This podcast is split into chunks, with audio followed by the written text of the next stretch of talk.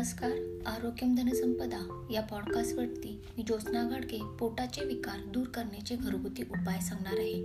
उपाय एक सकाळी चहाबरोबर अर्धा चमचा एरडेल तेल घेतल्यास पोट फुगणे व इतर पोटाचे आजार बरे होतात. उपाय दोन मोठी वांगी विस्तवावर किंवा गॅसवर भाजून त्यात थोडा सोडा घालून त्याचा लेप पोटावर लावणे. त्यामुळे पोट जड झाल्याच्या तक्रारी दूर होतात. उपाय तीन नियमितपणे अननस खाणे किंवा अननसाचा रस एक ग्लास पिणे. उपाय चार. पोटात केस गेला असेल व पोट दुखत असेल तर अननस खावा. उपाय पाच. आळूच्या पानाची भाजी किंवा वडी महिन्यातून एकदा तरी खावी. यामुळे पोटात गेलेले केस किंवा इतर कचरा नष्ट होतो. उपाय सहा.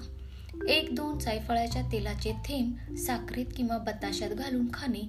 यामुळे पोटदुखी व पोटफुगी हे विकार दूर होतात.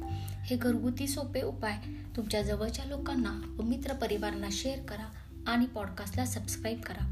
पुढील भागात असेच आणखी काही घरगुती उपाय जाणून घेऊ. तोपर्यंत स्वस्थ रहा आनंदी रहा. धन्यवाद.